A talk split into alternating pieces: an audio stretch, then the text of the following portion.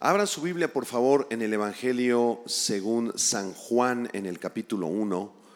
Vamos a estudiar los primeros cinco versículos. Juan capítulo 1, versículo del 1 al 5, en un tema que se titula La hermosura de la deidad de Cristo. La hermosura de la deidad de Cristo. Dice así el Evangelio de Juan capítulo 1, versos del 1 al 5. En el principio era el verbo, y el verbo era con Dios, y el verbo era Dios. Este era en el principio con Dios. Todas las cosas por Él fueron hechas, y sin Él nada de lo que ha sido hecho fue hecho.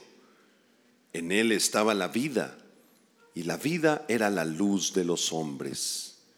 La luz en las tinieblas resplandece y las tinieblas no prevalecieron contra ella.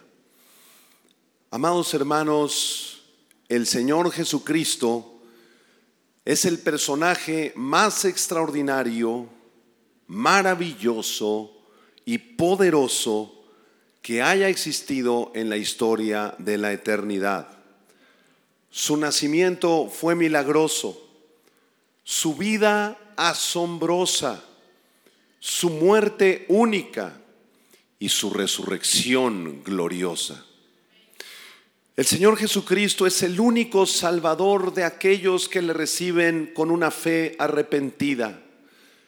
Él es el pan de vida que nos alimenta. Él es el Señor y Dios de todas las cosas. Él es el creador y el sustentador del universo entero. El Señor Jesucristo es el Hijo del Dios viviente, es el Santo de Israel, Emanuel, Dios con nosotros. Él es el primogénito de la creación, Él es el admirable, el consejero, Dios fuerte, Padre eterno y príncipe de paz. El Señor Jesucristo es el león de la tribu de, Judá. Él es el ángel de Jehová en el Antiguo Testamento. Es el varón vestido de lino y ceñidos sus lomos de oro de ufaz que vio el profeta Daniel. Él es el que está sentado en un trono alto y sublime y sus vestiduras llenan el templo, según la visión del profeta Isaías. El Señor Jesucristo es el testigo fiel, el primogénito de los muertos, el soberano de los reyes de la tierra, quien nos amó y nos lavó de nuestros pecados con su sangre. Él es el alfa y la omega. Él es el primero y el último, el principio y el final. El Señor Jesucristo es Jehová hecho carne él es santo, santo, santo. Y a Él sea la gloria por los siglos de los siglos en esta mañana. Vamos a estudiar en este pasaje tres características esenciales del Señor Jesucristo. En primer lugar, vamos a estudiar su deidad y su eternidad. Después lo veremos como el creador y sustentador de todas las cosas y terminaremos conociéndolo como la vida y la luz de los hombres. Vamos a Juan capítulo 1, versículo 1. Vean en este verso 1 cómo se nos revela la deidad y la eternidad de Cristo. Dice el apóstol Juan, en el principio era el verbo, y el verbo era con Dios, y el verbo era Dios. Para poder comprender el pasaje necesitamos identificar en primer lugar al sujeto del pasaje. El sujeto principal es el verbo. Subraya esta, palabra verbo en tu Biblia. Es la palabra griega logos, logos. Y se refiere sin duda alguna al Señor Jesucristo, el Hijo de Dios. ¿Cómo sé que esta palabra verbo en el versículo 1 se refiere al Señor Jesucristo? Porque más adelante en el versículo 14 Juan nos dice lo siguiente, y aquel verbo fue hecho carne y habitó entre nosotros y vimos su gloria, gloria como del unigénito del Padre, lleno de gracia y de verdad. De esa manera estoy confirmando que la palabra verbo del versículo 1 se refiere al Señor Jesucristo, porque así lo aclara Juan en el versículo 14. Ahora, voy a definir lo que es la palabra logos para los que están tomando apuntes. Esta palabra verbo o logos en griego significa discurso, palabra o mente. Pero aquí en Juan 1.1 se refiere a la palabra viviente de Dios, al pensamiento viviente de Dios, al discurso viviente de Dios, que es el Señor Jesucristo. Esta palabra logo se refiere a la perfecta sabiduría y poder de Cristo como Dios y en unión con Dios. Cristo es el logos, es el verbo, es la palabra de Dios hecha carne. Qué maravilloso, hermanos. Podemos tener acceso a la palabra escrita de Dios. Aquí está la palabra escrita de Dios, la Biblia. Pero también tenemos acceso a la palabra viviente de Dios, que es el Señor Jesucristo. Una definición más clara de esta palabra griega logos, que se refiere a Cristo, la voy a explicar a continuación en tres partes. Número uno, el logos es la definición de Dios. El Señor Jesucristo vino a definirnos quién es Dios. En Juan capítulo 10, versículo 30, Él dice, yo y el Padre uno somos, yo y el Padre uno somos. Y más adelante en el Evangelio de Juan dice, les voy a enviar otro consolador. Cuando yo me vaya, vendrá del cielo otro consolador, refiriéndose al Espíritu Santo. Así que si alguien vino a este mundo para explicarnos quién es Dios, quién es el Padre, quién es el Hijo y quién es el Espíritu Santo, fue el Señor Jesucristo. Cuando tú lees los dichos del Señor Jesucristo, las enseñanzas de Cristo, el Señor te está mostrando, te está revelando quién es Dios. Qué precioso. En segundo lugar, el logos no solamente es la definición de Dios, sino que también es la explicación de Dios. Jesús no solamente vino a definir quién es Dios, sino que vino a explicarnos cómo es Dios, cómo es el reino de Dios. Y esto lo hizo principalmente por medio de las parábolas. Si usted lee ahí en Mateo capítulo 13, el Evangelio de Lucas también, en los otros evangelios, las parábolas son explicaciones de cómo es Dios, cómo funciona Dios, cómo es el reino de Dios. ¿Recuerdan, por ejemplo, la parábola del sembrador? El reino de Dios es semejante a un sembrador que salió a sembrar y parte de la semilla cayó junto al camino y parte entre espinos y parte vinieron las aves y la comieron, pero parte cayó en buena tierra y dio fruto. Esa parábola del sembrador junto con todas las demás parábolas son una explicación acerca de quién es Dios y cómo es el reino de Dios. Y en tercer lugar, el logos no solamente es la definición de Dios y la explicación de Dios, sino que el logos, Cristo, es la expresión de Dios. Cristo vino a expresar el amor de Dios para con nosotros.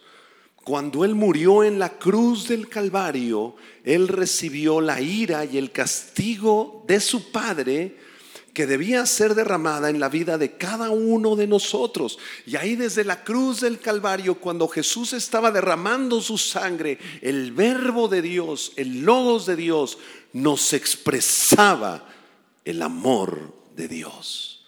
Como dice Pablo en 2 Corintios 5, 21, al que no conoció pecado, por nosotros Dios lo hizo pecado para que nosotros fuésemos hechos justicia de Dios en él.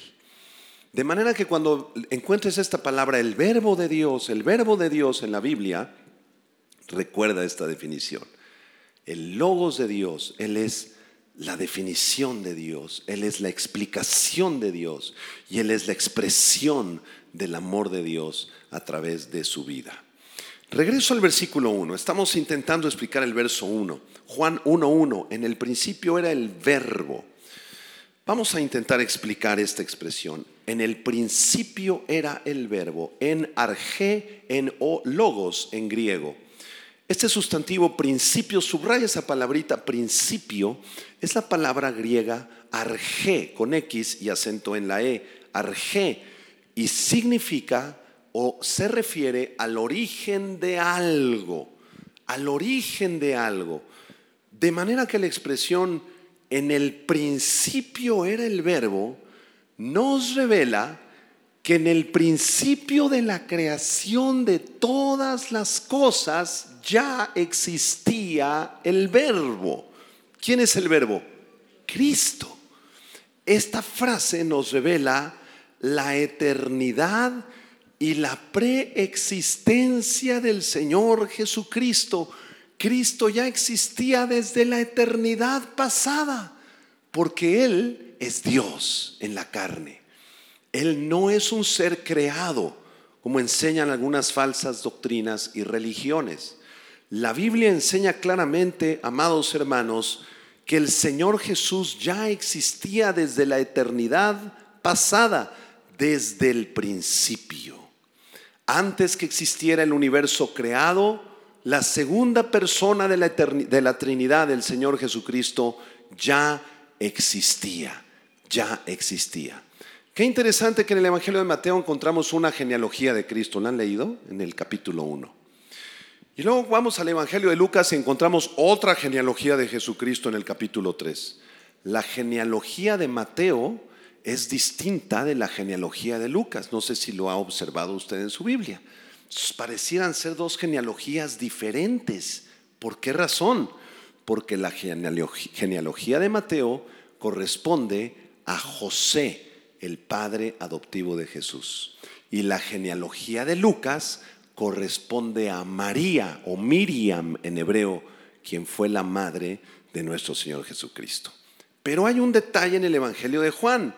Resulta que en Juan no hay genealogía. A ver, busque si hay alguna genealogía en el capítulo 1 o 2. No, hay genealogía de Jesucristo.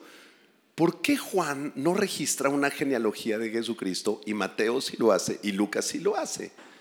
Escuche, porque Mateo está presentando a Cristo como rey, como un rey humano y divino.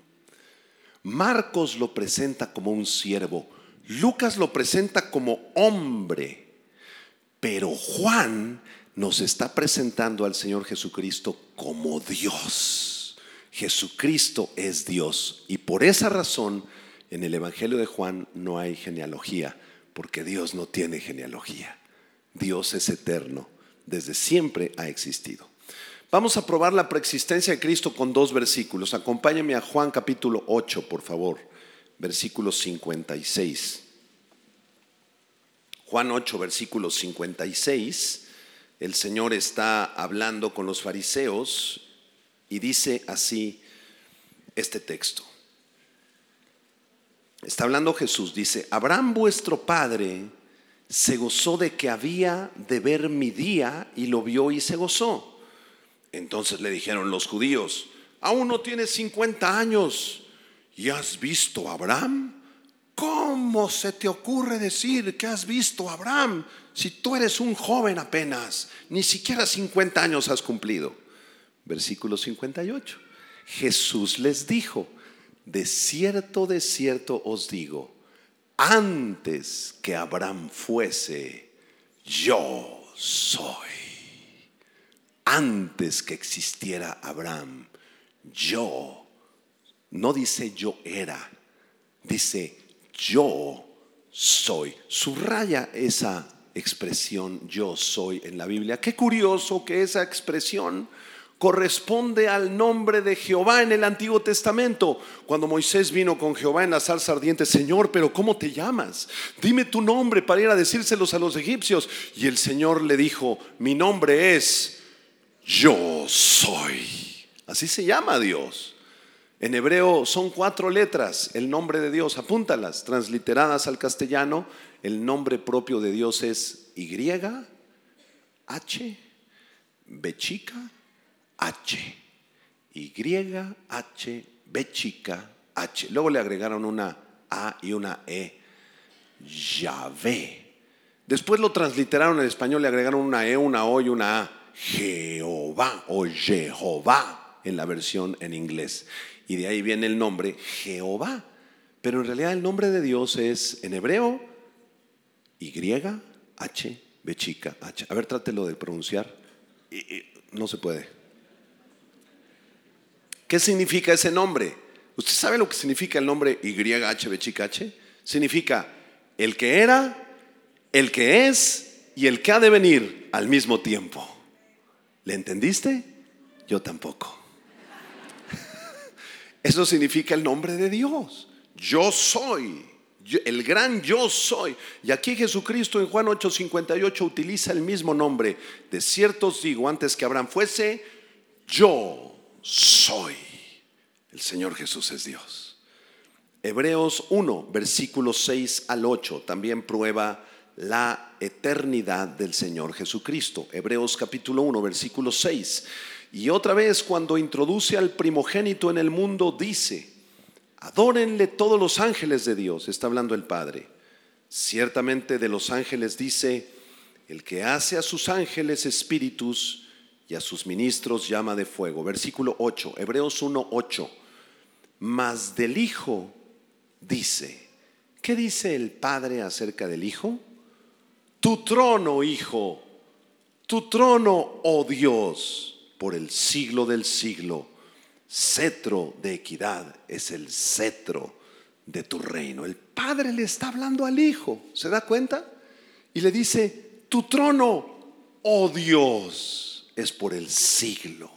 Desde el siglo y hasta el siglo, desde la eternidad y hasta la eternidad, Cristo es el Rey de Reyes.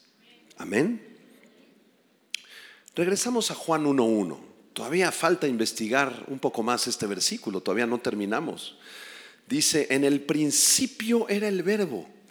Después dice que el verbo era con Dios. Subraye esa expresión en el verso 1 el verbo era con Dios. Kaiho logos en proston teon en griego.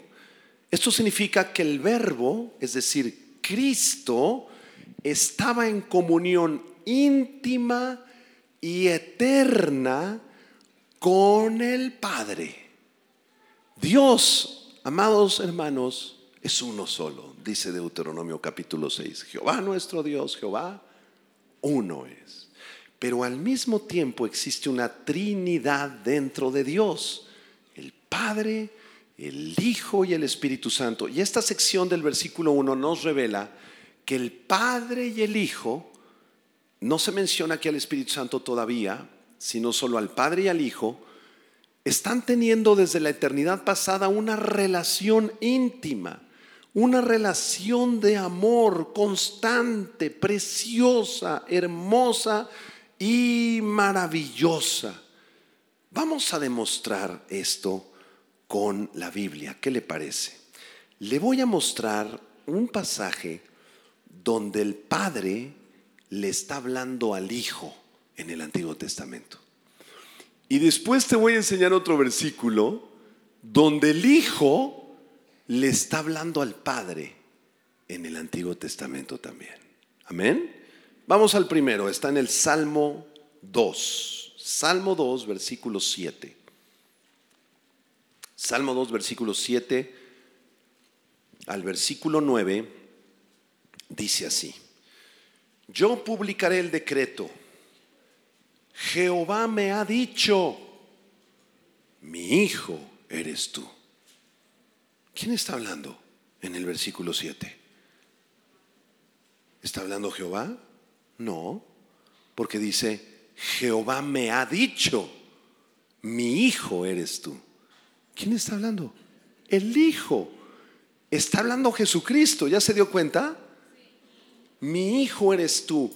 Yo te engendré hoy. Continúa hablando Cristo. Dice, pídeme y te daré por herencia a las naciones y como posesión tuya los confines de la tierra. Los quebrantarás con vara de hierro, como vasija de alfarero los desmenuzarás. Aquí el Hijo está hablando con el Padre y en el versículo 8 el Padre está hablando con su Hijo y le dice, Hijo, pídeme y te daré por herencia a las naciones, como posesión tuya los confines de la tierra. Salte por favor al versículo 12, porque aquí el Padre nos está hablando a nosotros. Dile a la persona a tu lado, pon atención, porque el Padre te está hablando. ¿Qué dice el verso 12? Honrad a quién? Al Hijo, para que no se enoje y perezcáis en el camino, pues se inflama de pronto su ira. Bienaventurados todos los que en Él confían. ¿Cuántos de nosotros honramos al Hijo esta mañana? El Hijo es el Señor Jesucristo, el Verbo de Dios. Regreso a Juan capítulo 1, versículo 1. Todavía no terminamos, es un versículo muy profundo. En el principio era el verbo. ¿Quién, es, ¿Quién es el verbo? Cristo. El verbo era con Dios, había una comunión íntima, como lo acabamos de demostrar. Vean la última expresión del versículo 1, por favor. Díganla en voz alta conmigo. Y el verbo era Dios. Kai teos en ho logos. Textualmente el manuscrito griego dice, y Dios era el verbo. Pero si nosotros hacemos una eh, investigación profunda de esta parte del versículo, nos vamos a dar cuenta que se está refiriendo al verbo. El verbo es el sujeto, Dios es el predicado, porque el sujeto que es el verbo tiene un artículo definido, que es el artículo él, y Dios no dice él. Es decir, esto no dice, y el verbo era el Dios, dice, y el verbo era Dios. Una confirmación más de que Cristo es Dios. Ponga cara de sorpresa y dígale a la persona a su lado, Cristo es Dios. Cuando vengan los testigos de Jehová a su casa y le toquen, déjenlos pasar. Sí, buenas tardes, pásele. Nosotros somos testigos de Jehová, venimos a predicarle. ¿Nos permite pasar a su casa? Sí, pásele. Ofrézcale usted galletitas, café, un sandwichito y ya que estén en el cafecito, usted pregúnteles a ellos, señores testigos de Jehová, ¿ustedes creen que Jesucristo es Dios? Y ahí van a saltar chispas. Y, y le van a decir, no, se van a parar así, ¿verdad? No, claro que no. Jesucristo no es Dios. Jesucristo es solamente un gran profeta, pero Él no es Dios. Entonces usted también se va a poner de pie y les va a decir, disculpen, pero ustedes son falsos testigos de Jehová. Porque si ustedes testificaran la verdad acerca de Jehová, ustedes sabrían que Jesucristo es Dios por sobre todas las cosas. Y predíqueles la palabra de Dios. Ya luego usted se sienta, sigue tomando cafecito. Este es un punto muy importante ellos no creen que Jesucristo sea Dios, como muchas falsas doctrinas del mundo.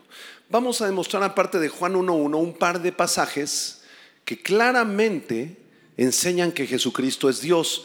Colosenses 2, versículo 8 y 9. Porque después estas personas tuercen las escrituras, los testigos de Jehová. No, es que en el griego dice otra cosa. Vamos a ver otros dos textos. Colosenses 2, versículo 8 y 9.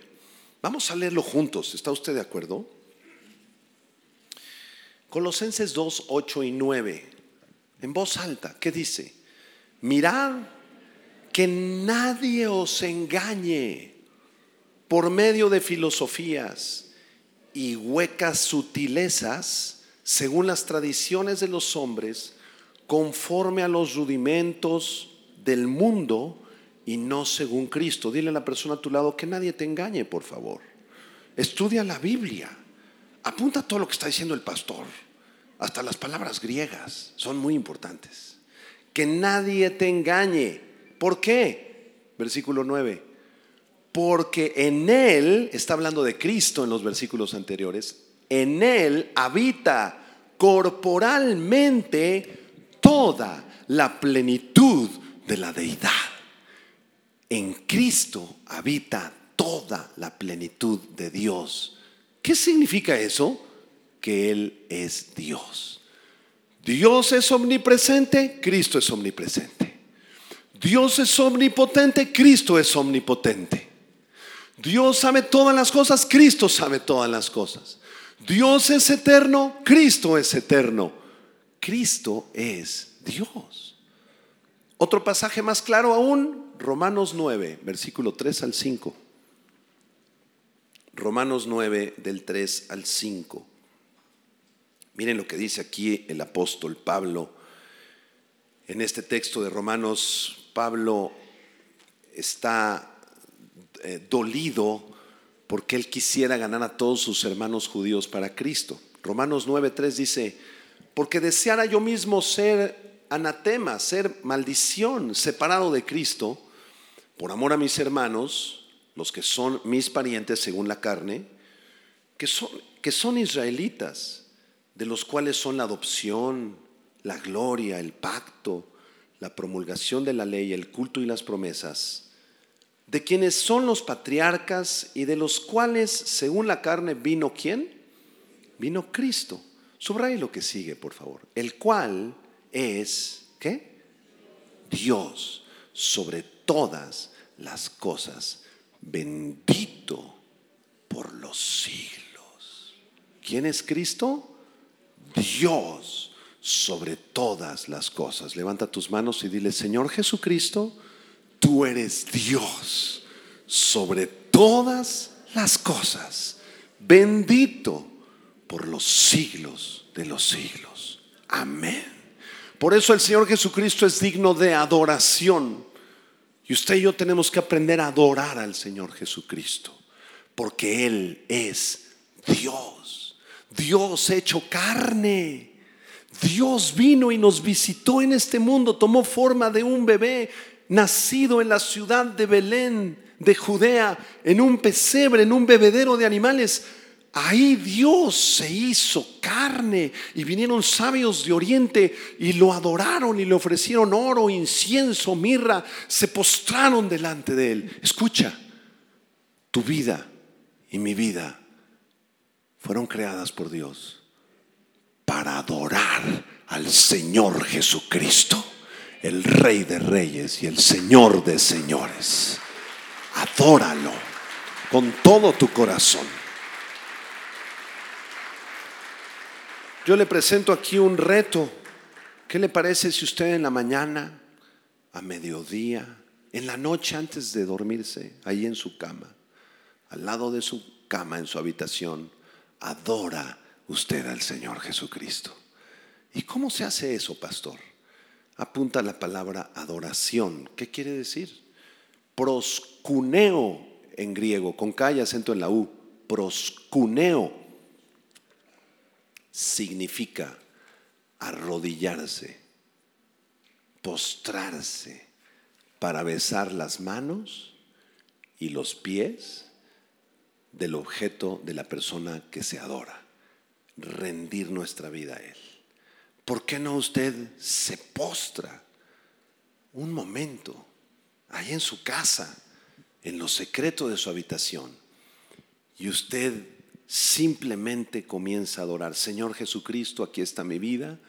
Vengo a besar tus pies. Vengo a besar tus manos. Te rindo mi vida, te rindo mi futuro. Me entrego completamente a ti, porque tú eres Dios sobre todas las cosas, bendito para siempre. Tú moriste por mí en la cruz. Ese es el objeto de nuestra vida, hermanos. Adoración a Cristo. Amén. ¿Le entendieron al versículo 1? ¿O lo volvemos a explicar? Regrésense a Juan capítulo 1, vamos al versículo 2 y 3. El versículo 2 ya lo hemos explicado, este era en el principio con Dios, estaban en comunión íntima el Padre y el Hijo. Vamos al verso 3, aquí vamos a explicar en segundo lugar a Cristo como creador y sustentador de todas las cosas. Versículo 3, léanlo conmigo, todas las cosas por Él fueron hechas.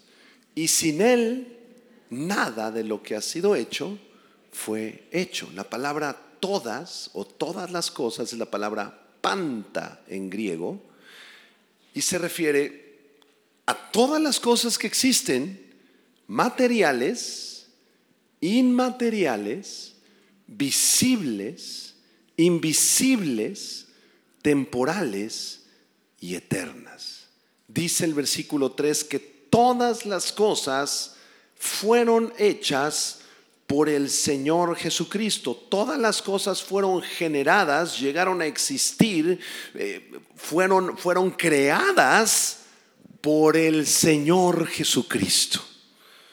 En la mañana vio el nevado de Toluca. Qué precioso se veía ahorita en la mañana. No había neblina. Veníamos en la carretera de, Atizapán, donde nosotros vivimos, ahí tienen su casa, en Atizapán de Zaragoza, Estado de México, código postal 59100. Y mi hijo me decía, ¿qué es eso, papá? Es un volcán, hijo. ¿Y cómo se llama? El Nevado de Toluca.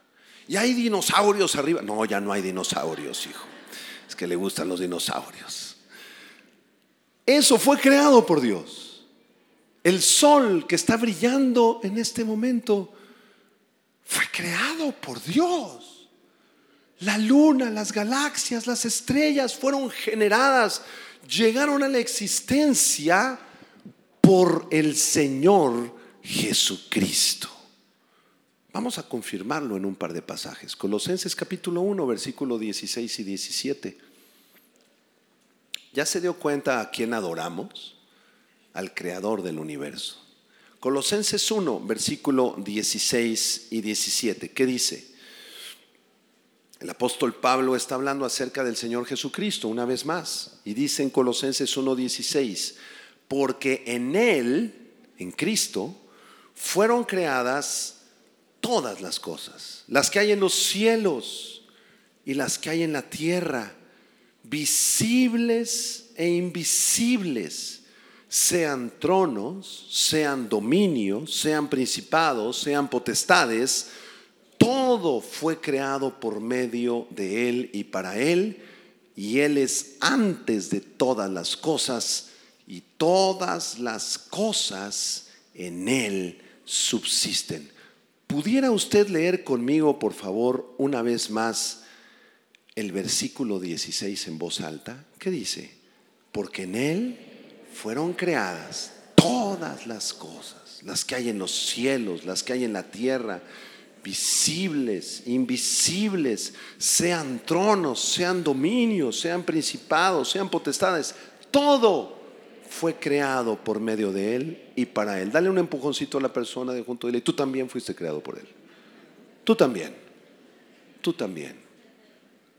Todas las cosas fueron creadas por Cristo las cosas animadas, las cosas inanimadas. Todo fue creado por medio de Él. ¿Y para qué fueron creadas? Para su adoración, para Él. Hebreos capítulo 1. Vaya, vayamos un momento a Hebreos capítulo 1. Versículos del 1 al 3, por favor. Vamos a ver ¿Qué es lo que nos dice el autor de Hebreos en el capítulo 1, versículo del 1 al 3? Vamos a leerlo juntos también, por favor. Subraye los textos que estamos analizando. Hebreos 1, versículo 1, que dice, Dios, habiendo hablado muchas veces y de muchas maneras en otro tiempo a los padres por los profetas, en estos postreros días nos ha hablado por el Hijo, a quien constituyó heredero de todo. Y subraye lo que sigue y por quien asimismo hizo el universo. ¿Quién hizo el universo, hermanos? Cristo. hablando de Cristo. Cristo es Dios. Versículo 3, el cual siendo el resplandor de su gloria y la imagen misma de su sustancia, y quien sustenta todas las cosas con la palabra de su poder, habiendo efectuado la purificación de nuestros pecados por medio de sí mismo, se sentó a la diestra de la majestad en las alturas. Hermanos, examen. ¿Quién creó el universo? ¿Quién? Cristo. ¿Cómo lo creó? Ahorita vamos a ver. ¿Cuándo lo creó? Ahorita espérate tantito. Jesucristo es el creador de las estrellas, de las galaxias, de las nebulosas más lejanas que puedan existir en el universo. Trajimos unas imágenes del telescopio James Webb que fue lanzado por la NASA al espacio exterior hace unos meses. Y el telescopio James Webb ha logrado retratar unas imágenes extraordinarias. Por ejemplo, la primera que ustedes tienen ahí a su izquierda es de Júpiter, con, con, la tormenta eterna que está ahí girando alrededor del planeta. En alta definición podemos ver este planeta. La galaxia que ustedes tienen allá arriba a la derecha se llama la galaxia eh, Tarántula, así, así le pusieron está más o menos a unos 35 millones de años luz de aquí. ¿Y qué es eso, pastor? Es la distancia que recorre la luz a una velocidad de 300 mil kilómetros por segundo en un año. Está a 35 millones de años luz esa preciosidad de galaxia ¿Ven ustedes orden en esas galaxias, hermanos, o ven desorden? ¿Tienen un diseño o, no? ¿Júpiter tiene diseño, hermanos? ¿O, lo ven así como muy chueco? Tiene un diseño, ¿verdad? Eh, la galaxia que está allá abajo, que ustedes ven a su izquierda, se llama los pilares de la creación. Así le pusieron los científicos ateos. Qué curioso nombre le pusieron los ateos los pilares de la creación y es un cúmulo de cientos de miles y miles de millones de galaxias que se encuentran a más de 55 millones de años luz de este lugar. Para llegar ahí tendríamos que viajar 55 millones de años a la velocidad de la luz para acercarnos. Imagínese, la galaxia que ve usted ahí a la derecha es un son un par de galaxias que están a punto de colisionar, porque a través de estas colisiones se forman nuevas galaxias y nuevas estrellas. Todo el universo que existe, que nos está revelando el telescopio James Webb, fue creado por tu Salvador, por tu Señor, al cual le damos la gloria y la honra. ¿No es verdad?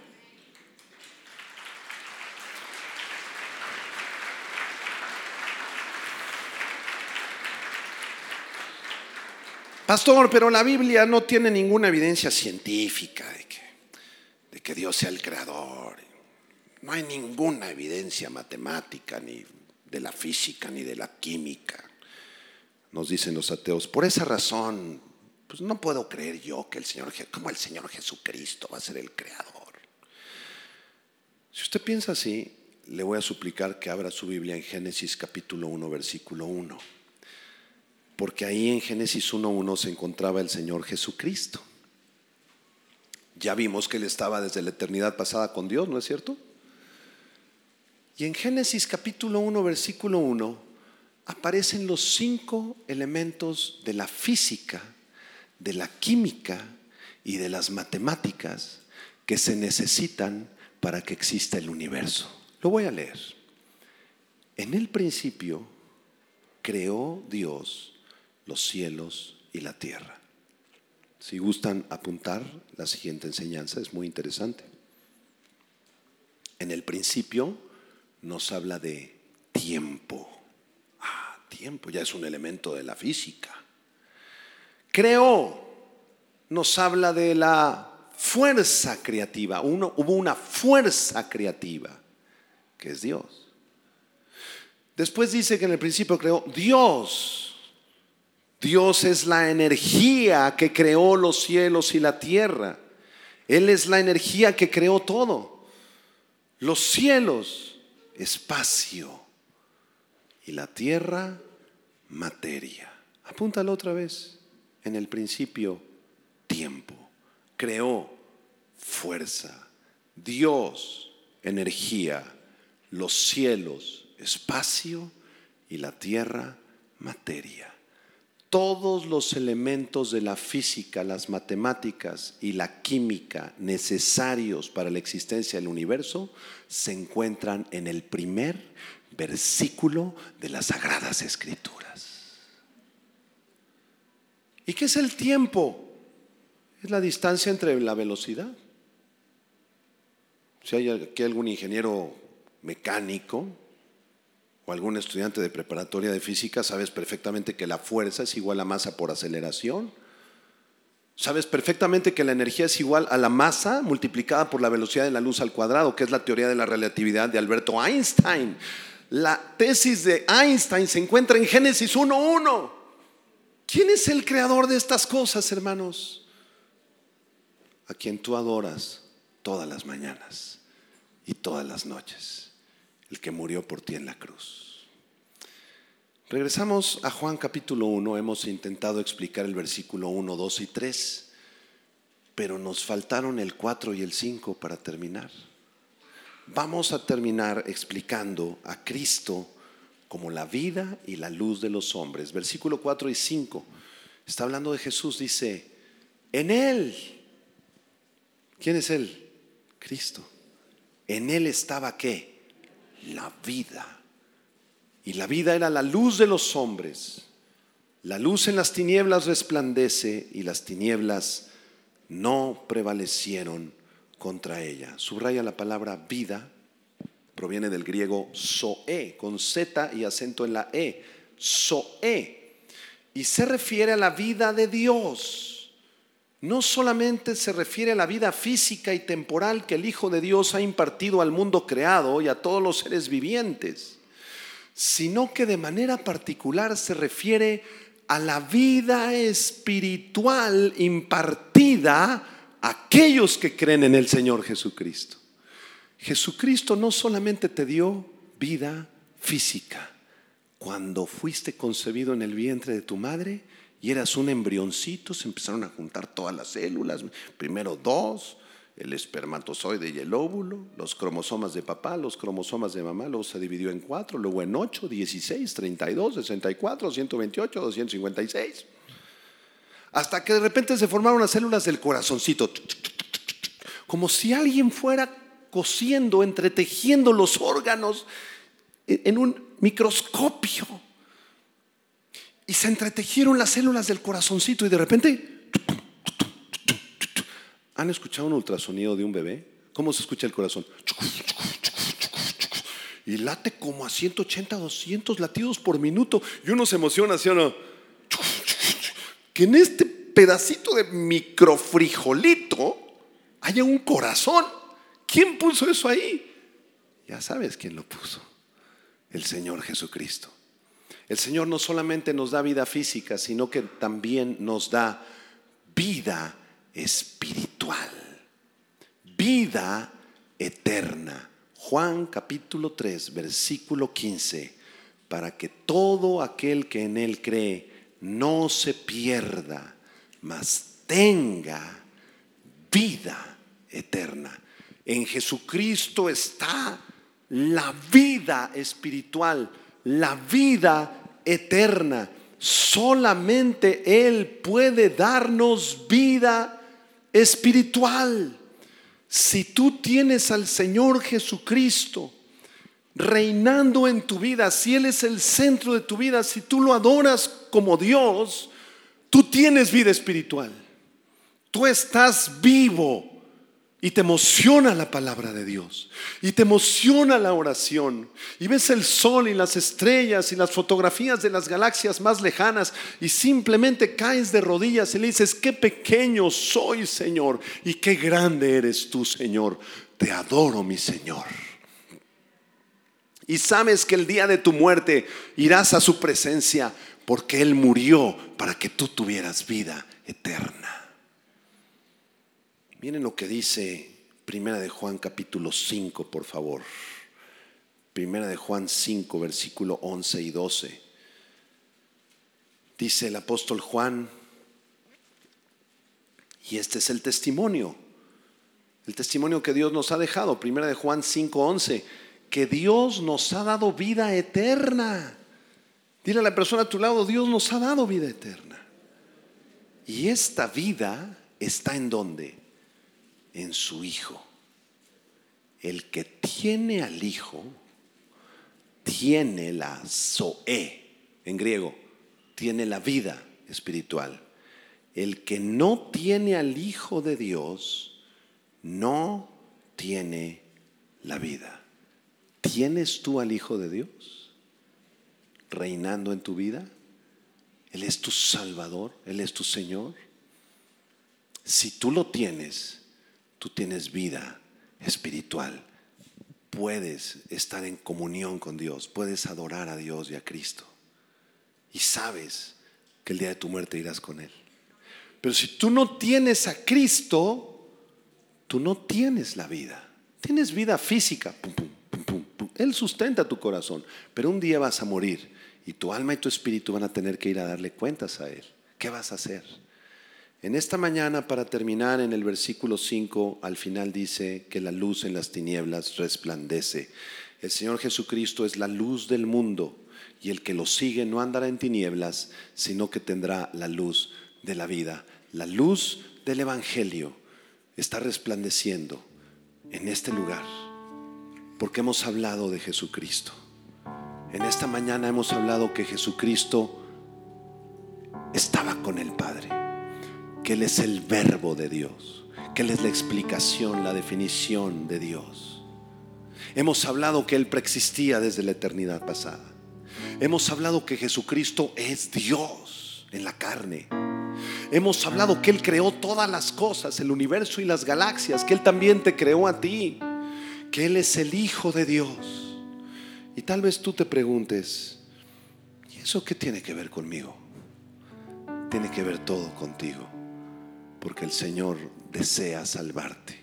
Si tú no le conoces a Él, si tú no tienes una relación personal con el Señor Jesucristo, te quiero suplicar en este día, reconcíliate con Dios.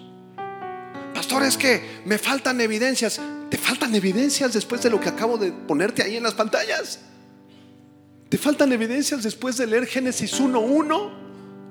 ¿Te faltan evidencias después de demostrar que Jesucristo es el Hijo de Dios, que Él vino a morir por tus pecados en la cruz y que tú eres pecador y que necesitas arrepentirte? ¿Te faltan evidencias? Quien no quiere entregarle su vida a Cristo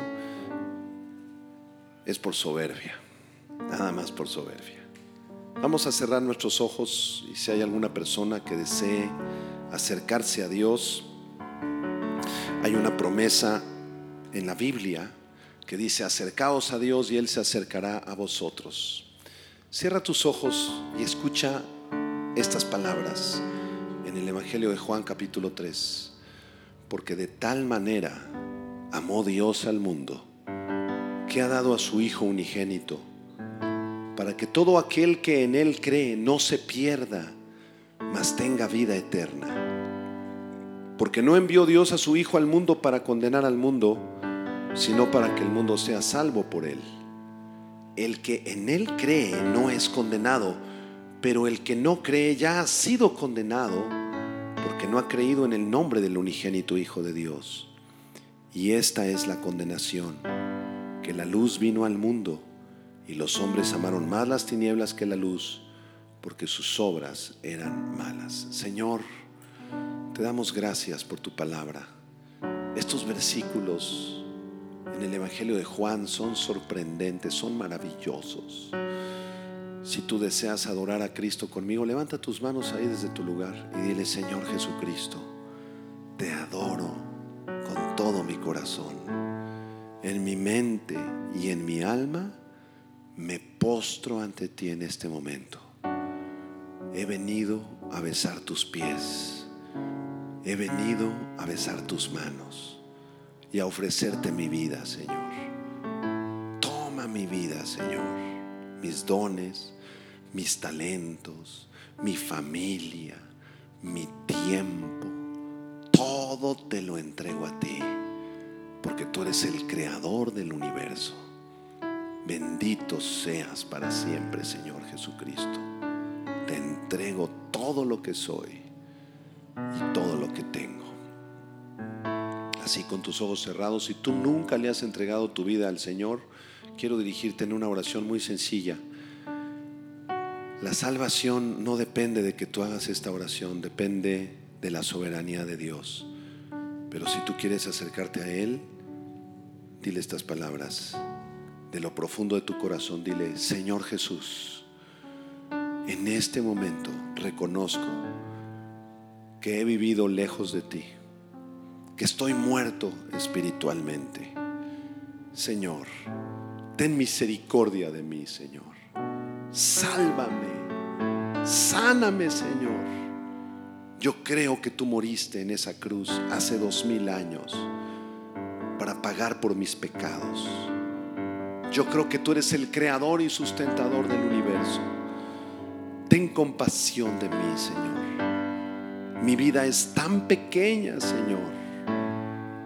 Soy tan pequeño delante de un Dios tan grandioso. Te suplico, Señor, toca mi corazón. Concédeme el don del arrepentimiento y de la fe para creer en ti. Te entrego mi vida, Señor Jesucristo, en tu nombre precioso. Amén y amén y amén. Gloria a Dios. Un aplauso de gloria al Señor. Él es maravilloso.